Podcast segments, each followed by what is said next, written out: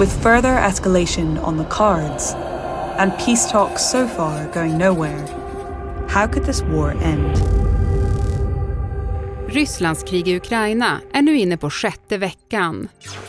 Efter chockerande bilder på misstänkta ryska krigsbrott känns freden långt borta. How do these atrocities, these revelations, impact any possibility for those peace talks to be successful?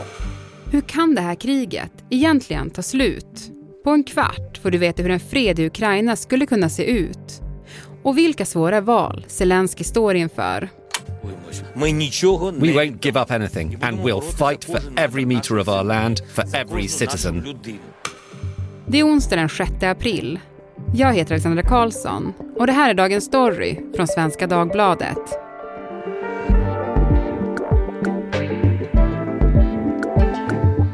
Therese Larsson Hultin, utrikesanalytiker här på Svenska Dagbladet. Hur trött är du på det här kriget? Ja, vilken, vilken hemsk fråga. Eh, väldigt trött, alltså fruktansvärt trött. Jag orkar, orkar knappt ta in det längre om jag ska vara helt ärlig. Mm. Det, det, gör mig deprimerad, fast det är ju ingenting såklart mot de stackarna som bor i Ukraina, som tvingas fly från Ukraina. Mm. Men jag tänker att vi är väldigt många som känner så och väldigt många som funderar på hur skulle det här kriget kunna sluta? Mm. Och det ska vi prata lite grann om idag. Eh, men just nu känns det ju väldigt långt borta, måste jag ändå säga, med tanke på det som då Ryssland gör i Ukraina. Hur skulle du beskriva det som händer just nu i kriget? Mm, jag antar att du tänker på det här i Butja och mm. liksom alla hundratals kroppar på gatorna som ju är en, en så rå eh, handling så att det man liksom, ja, jag klarar inte av att titta på de här bilderna. Eh, Ryssland förnekar ju då att de har någonting med det här att göra. Eh, men det, det, vi ser på ett militärt plan är ju att två tredjedelar av trupperna nu är borta från Kiev eh, och man pratar istället då om att det kommer ske en kraftig upptrappning i Donbass, alltså i östra Ukraina och att det är där nu som de stora slagen kommer att stå. Mm. Men det är hemskt det som händer. Mm. Ja, men för redan innan de här bilderna från Butja så, så var ju omvärldens relationer till Ryssland iskalla. Men nu då, efter det här? Mm, men nu diskuteras ju då ytterligare sanktioner, alltså från USA, från Storbritannien och från EU, eh, Tyskland, Frankrike. Och det kommer vi garanterat att se. Problemet är ju också att man måste spara lite på krutet för att tänk om Ryssland sätter in kärnvapen eller eh, biologiska vapen, kemiska vapen eller någonting, då måste man ju fortfarande ha ännu mer att ge. Mm. Så det är det man hela tiden väger. Ja. Vad skulle det kunna bli för sanktioner då? Eh, förra veckan så talades det om att täppa till kryphål. Nu pratas det om att då till sist eh, stoppa gasen och oljan. Där håller Tyskland exempelvis då fortfarande emot. Man är fullt medveten om att man måste trappa ner kraftigt och det kommer man att göra. Men det sägs från tyskt håll att skulle man stoppa gasen idag, eh, Tyskland är otroligt beroende, så skulle det skada den tyska industrin så pass mycket med produktionsstopp, med massuppsägningar, så att det skulle skada Tyskland mer i dagsläget än vad det skulle skada Ryssland. Mm. Eh, men vi kommer se, jag skulle tippa på en ganska bred runda sanktioner. Mm. Ja, men man tänker ju verkligen det här med oljan och gasen, att Ryssland får så mycket pengar därifrån från EU, så då, då tänker man ju som vanlig människa att sluta köp det bara. Mm.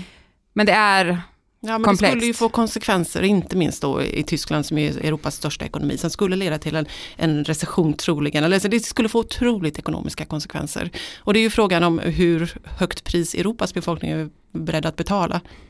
Ända sedan kriget började nästan så har det ju parallellt hållits olika typer av fredsförhandlingar. Och att Ryssland nu utreds för allvarliga krigsbrott, sätter det de här fredsförhandlingarna i ett nytt ljus? På ett sätt så ja, absolut och samtidigt nej. För att Zelensky fick den här frågan av BBC i måndags eh, när han var på plats i, i Butja. Och han svarade då att ja, vi kommer att fortsätta fredsförhandla för att vi måste det. Det är det som är problemet i det här, att Ukraina har inget annat val. Det är klart att vi alla önskar att allting bara skulle bli, backa tiden liksom några månader så att allt blir som förut. Men jag har svårt att se att det kommer att bli som förut och jag har svårt att se att det här kan sluta på ett sätt som alla parter är nöjda med och framförallt då som, som Ukraina kan bli nöjda med. Det kommer behövas göras eftergifter eh, för Putin behöver i det här läget kunna bevara ansiktet och han kommer behöva liksom kunna visa upp en seger på något sätt för det handlar om hans egen säkerhet. Det handlar liksom det här är att vinna eller försvinna för honom, tror jag. Mm. Och då behövs det eftergifter på olika sätt från Ukraina. as Vladimir Putin's forces continue to wage war in Ukraine. As the war in Ukraine rages on, civilian casualties are mounting. There has been no let up in the fighting. How could this war end? Ja, frågan alla ställer sig nu. Hur kan det här egentligen sluta? Hur skulle en fred kunna se ut? Och vad måste offras för att få slut på lidandet? Experter som SvD har talat med målar upp tre, mer eller mindre möjliga scenarier. Över dess milsvida skogar och tusen sjöar vilade freden. 1. Den finska lösningen. Friheten var dyrköpt för Finland. Enigt stod dess folk under den blåvita korsfanan och med seg vilja var det redo att försvara sitt land, sina hem, sina kvinnor, sina barn. Likheterna mellan kriget i Ukraina och det finska vinterkriget är slående. I november 1939 anfölls Finland av Sovjetunionen efter att de vägrat ge ifrån sig landområden kring gränsen. Och på morgonen den 30 november 1939 ljöd larmsirenerna i Finlands städer. Kriget hade kommit. Precis som nu så trodde Sovjet på en snabb invasion. Men finnarna höll emot och kriget pågick i 105 dagar. Till sist tvingades ändå Finland kapitulera. De överlämnade 11 procent av sina landområden och förklarade sig neutralt. I utbyte fick Finland bevara sitt oberoende och större delen av sitt territorium. At long last, the misery and the bloodshed of the war in Korea has been halted. Let's hope indeed that it's been ended. 2. Europa får ett koreanskt scenario. Ett Ukraina som splittras i två delar i en frusen konflikt. Efter andra världskriget och Koreakriget så delade segermakterna USA och Sovjetunionen upp Koreahalvön. Formellt är Nord och Sydkorea fortfarande i krig eftersom att avtalet om eldupphör från 1953 aldrig följdes av något fredsavtal. Even if we're right to be guarded about future prospects in Korea, we can at least rejoice that for all the men who are bearing the burden of this war, a halt has been called. Motsvarande scenario i Ukraina skulle alltså bli ett slags Nordkorea i öst som kontrolleras av Ryssland och ett Sydkorea som stöttas av NATO-länderna i väst. 3. Drömlösningen. Nämligen att kriget tar slut de närmaste veckorna, att Ryssland lämnar och att Ukraina får behålla sin självständighet och hela sitt land. Finns det någon möjlighet att Ukraina vinner kriget? Alltså man ska aldrig säga aldrig såklart, eh, men Ryssland är en otroligt överlägsen militärmakt. Nu har Ukraina liksom lyckats prestera långt bättre än någon någonsin hade kunnat tro i det här kriget. Men med det sagt, alltså Ryssland har tillgång till kärnvapen, de har kemiska vapen, de har biologiska vapen eh, och de har en otroligt mycket större militär än vad Ukraina har. Så jag har svårt att se det, men ja, man ska aldrig säga aldrig som sagt. Vilket scenario är mest troligt enligt dig att det kommer bli? Alltså skulle jag gissa skulle jag tro på liksom det här det finska, eh, det pratas om finlandisering och där är det viktigt att bara ha med sig som en parentes här att, att finlandisering i väst har tolkats som att det är ett, ett neutralt, liksom, neutralt Finland. I Finland så handlar det också om att förhålla sig till sin stora granne, liksom, förhålla sig till Sovjet på sin tid och nu Ryssland. Eh, och det finns också ett mått i underkastelse där i, lite liksom negativt, det är liksom inte helt neutralt. Eh, men, men det handlar ju om att ge upp upp då landområden som Finland tvingades göra, Karelen, del av Karelen. Jag skulle gissa liksom, att, att Ukraina kommer behöva ge upp Donbass, kanske hela, kanske delar, kanske mer. Och att det är där någonstans man landar och att man får, tvingas bli neutrala. Kanske fler saker, jag vet inte.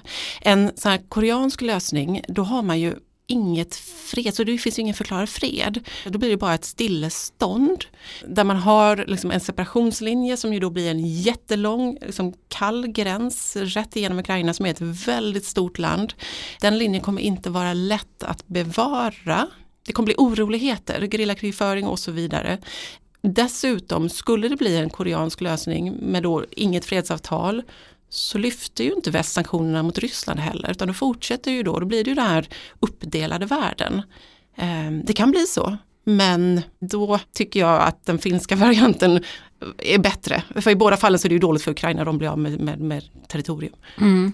Du skriver en jätteintressant analys om Zelensky och den paradox han befinner sig i. Alltså desto bättre det går för Ukraina i kriget, desto längre de håller emot Ryssland, desto svårare blir det för honom i fredsförhandlingarna. Mm. Hur menar du? Ja, men det är ju det här att, att eh, Zelensky har sagt att han ska låta det hela gå till en folkomröstning. Alltså ska Ukraina få liksom säga ja eller nej till vad som ändå förhandlas fram med Ryssland eftersom det troligaste är att de tvingas gå med på att avstå territorium så ska han få med sig folket på det. Eh, och det kanske han får om det här fortsätter jättelänge till och liksom landet bombas sönder och samman. Men här och nu så är det som det ändå har gått så pass bra för Ukraina, han har eldat på den här nationalismen, liksom patriotismen, att vi, vi klarar det här, vi kan stå upp mot Ryssland. Och sen är det plötsligt bara så, japp och så är vi bort Donbass. Liksom. Dessutom ska man veta att, att innan allt det här drog igång så, så sades det liksom att den president som ger bort en del av Ukraina, den president som ger bort Donbass kommer inte vara president speciellt mycket längre till i Ukraina. Det är ett dilemma och det, det märks att han är medveten om detta. Han gav till exempel en intervju som jag nämner då i den här artikeln jag skrev som du hänvisar till med The Economist, den brittiska tidningen, där han liksom för att dämpa förväntningarna och säga att ja, ja men territorium, det, det är bara territorium людей, не сохранив территории или сохранить территории. А пока здесь есть живые люди, мы должны защищать. Och han har gjort det vid flera tillfällen. Han har sagt saker som att vi kommer inte kunna gå med i NATO troligen och så vidare. Eh, så det märks att han försöker dämpa förväntningarna. Samtidigt som han då måste fortsätta elda på befolkningen för att vi klarar det här, vi klarar det här, vi klarar det här. Eh, så det är, det är en jättesvår balansgång för honom. Mm. Ja, och min bild är ju snarare att, eh, att den här anden i Ukraina har blivit är väldigt stark, mm. att man absolut inte vill ge bort någonting till Ryssland. Nej, och speciellt inte det som händer nu som man ser att de liksom bombar Mariupol sönder och samman, de, liksom det vi såg i Butja, det som liksom, det här barnsjukhuset som bombades, teatern, och så där, när de här sakerna händer så blir ju bara aggressionen mot Ryssland ännu större. Mm. Även bland de som tidigare kanske var proryssa, inte alla såklart, men det kommer rapporter om att många har liksom ändrat syn på Ryssland under de här veckorna. Mm. Ja, och då känns det ju omöjligt att tänka sig att Zelensky då ändå skulle ge bort viss del av Ukraina. Ja, men, men det här kan ju inte hålla på i all evighet och någonting måste ju hända och alltså fredsuppgörelser är ju aldrig alla nöjda med. Eh, och det är klart att man vill att allt ska bara vara som förut. Men jag, jag tror tyvärr, eh, jag hoppas jag har fel, men jag tror att, att Ukraina kommer behöva tvingas liksom, till smärtsamma eftergifter. Mm. Ett annat scenario som många tänker på, som man hör när man pratar med folk, det är ju vad skulle hända om Putin skulle försvinna mm. från makten nu? Jag har många som säger som skjuten och så valfritt svärord. Mm. Um, och det här har jag tänkt en hel del på. Um, och Alltså det, äh, det, finns ju inga enkla lösningar i det här. Det som dessutom då är, är svårt är ju att, att, under Sovjet så fanns det ju en politbyrå. Det fanns liksom ett helt, en hel ledning.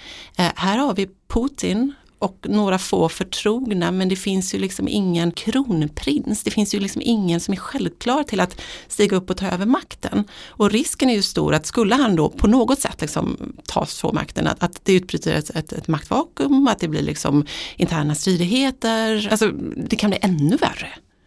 Mm. Så att jag tror tyvärr inte att det är en enkel lösning. Och sen ska man ju självklart inte önska livet av någon. Nej. Säger jag, förnuftigt. Men du Therese, eh, det här känns faktiskt helt omöjligt måste jag säga. Och när jag tänker på det också, jag tänker också väldigt mycket på det här hela tiden, att hur ska det här ens hur, hur ska det gå? Jag sa ju att jag var deprimerad i början. ja men det är ju deprimerande att, att tänka för det känns verkligen som en sån ja, helt omöjlig situation ändå. Alltså vad tror du, kommer vi kunna se förhandlingar mellan till exempel Putin och Zelensky? Ja det får man ju hoppas för det behövs ju. Ehm, jag tror inte att vi är där än för att det behövs liksom förhandlas mer på en lägre nivå eh, för att de är inte överens. Men så småningom så måste det ju om det ska bli till en fred upp på presidentnivå.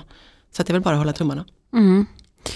Och en annan sak, även om det nu skulle bli någon form av fredslösning som alla hoppas på, så står ju Ukraina fortfarande med ett sönderbombat mm. land. Vad ska det, hända med Ukraina? Det behövs ju många, många, många, många, många miljarder dollar för att bygga upp landet. Och där förutsätter jag att väst kommer hjälpa till. Det sägs ju om att man ska tvinga Ryssland att betala för att bygga upp. Med tanke på att Ryssland inte erkänner att de har gjort mycket av det här som, som sker så ja, eh, det, det, det, kanske man lyckas med, man kan ju hoppas att det blir del av eh, fredsuppgörelsen också. Eh, problemet är ju bara att, att det, alltså det, det, finns ju andra problem med, med fredsuppgörelse också. Man får inte gå för långt. Vi såg ju Versaillesfreden liksom efter första världskriget där Tyskland tvingades betala stora krigsskadestånd och man förnedrade Tyskland till stor del som ju då bäddade för andra världskriget. Eh, så det gäller ju att göra en fred där Ryssland tar sitt ansvar men ändå inte förnedras. Om det är en hårfin skillnad där. Mm. Ehm, så att det inte kommer andra hemska saker längre fram som orsakas av det här. Men Ukraina kommer ju behöva mycket hjälp med att bygga upp sitt land. Mm. Det är ju ett otroligt fattigt land ska man komma ihåg. Hur långt bort tror du att det här är? Oh, det går inte att svara på. Ehm, jag hoppas att det är jättekort tid, men jag tror väl inte det. Men ehm, ja, ett datum som ju nämns eh, är 9 maj, för att det är ett viktigt datum för Putin och många ryssar. Och det skulle kunna bli avgörande för kriget nu också. Eh, varför då? För att det är segerdagen efter andra världskriget som firas med pompa och ståt varje år i Ryssland. Eh, och det har talats om att Putin skulle vilja visa upp sin seger inför för, för sin specialoperation då, eh, inför den här dagen. Eh, det återstår väl att se, det är, liksom, det är ju snart. Alltså någon form av seger kommer han säkert att visa upp för ryssarna. Eh, vad det sen är, det vet vi ju inte och det behöver inte heller vara slutpunkt för, för kriget utan det kan ju vara någon mindre framgång i hans ögon som han eh, berättar om på hemmaplan. Tack Therese Larsson Hultin för att du var med i Dagens Story. Tack. Dagens program producerades av Kajsa Linderoth. Redaktör var Teresa Stenler von Matern. Och jag heter Alexandra Karlsson. Vill du kontakta oss så mejla till dagensstory.svd.se.